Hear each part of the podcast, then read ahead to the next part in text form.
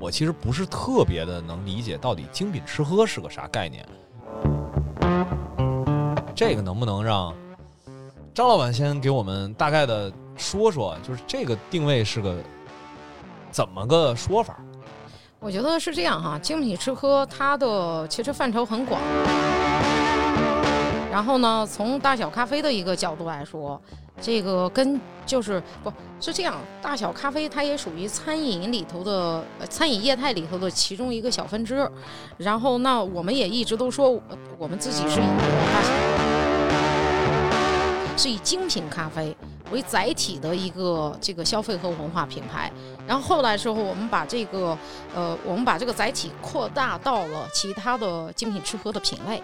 那这个精品吃喝的品类，它就不仅仅包含精品咖啡，还有比如说我们做的其他类的产品，呃，南非的如意宝茶，还有精品巧克力等等这些。那我们关注的精品吃喝的一些特征，实际上是说，比如说啊，这个我们更关注这个产地风味儿。